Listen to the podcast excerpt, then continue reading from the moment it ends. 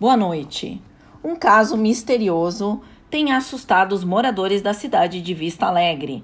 Algumas pessoas têm recebido em uma caixa misteriosa que contém um besouro chamado escaravelho, que sempre é entregue a pessoas ruivas ou animais que remetam ao ruivo.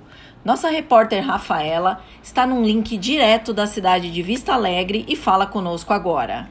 Isso mesmo, Manuela. Estou aqui na cidade de Vista Alegre falando com os moradores e escolhendo algumas informações com o inspetor Pimentel e o subinspetor Silva, que vão nos dar mais detalhes. Inspetor Pimentel, o que tem acontecido aqui em Vista Alegre? Cara Rafaela, tivemos alguns casos em que as pessoas foram assassinadas misteriosamente em suas casas.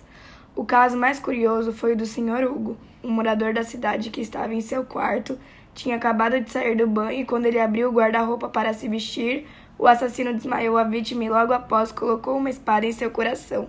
Maria Fernanda está gravando seu videoclipe, foi atingida por uma flecha envenenada.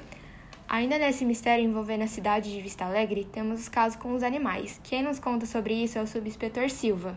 Aqui na cidade temos um pássaro famoso, conhecido como galo da serra, um pássaro de penas vermelhas em extinção que também foi vítima deste assassino terrível.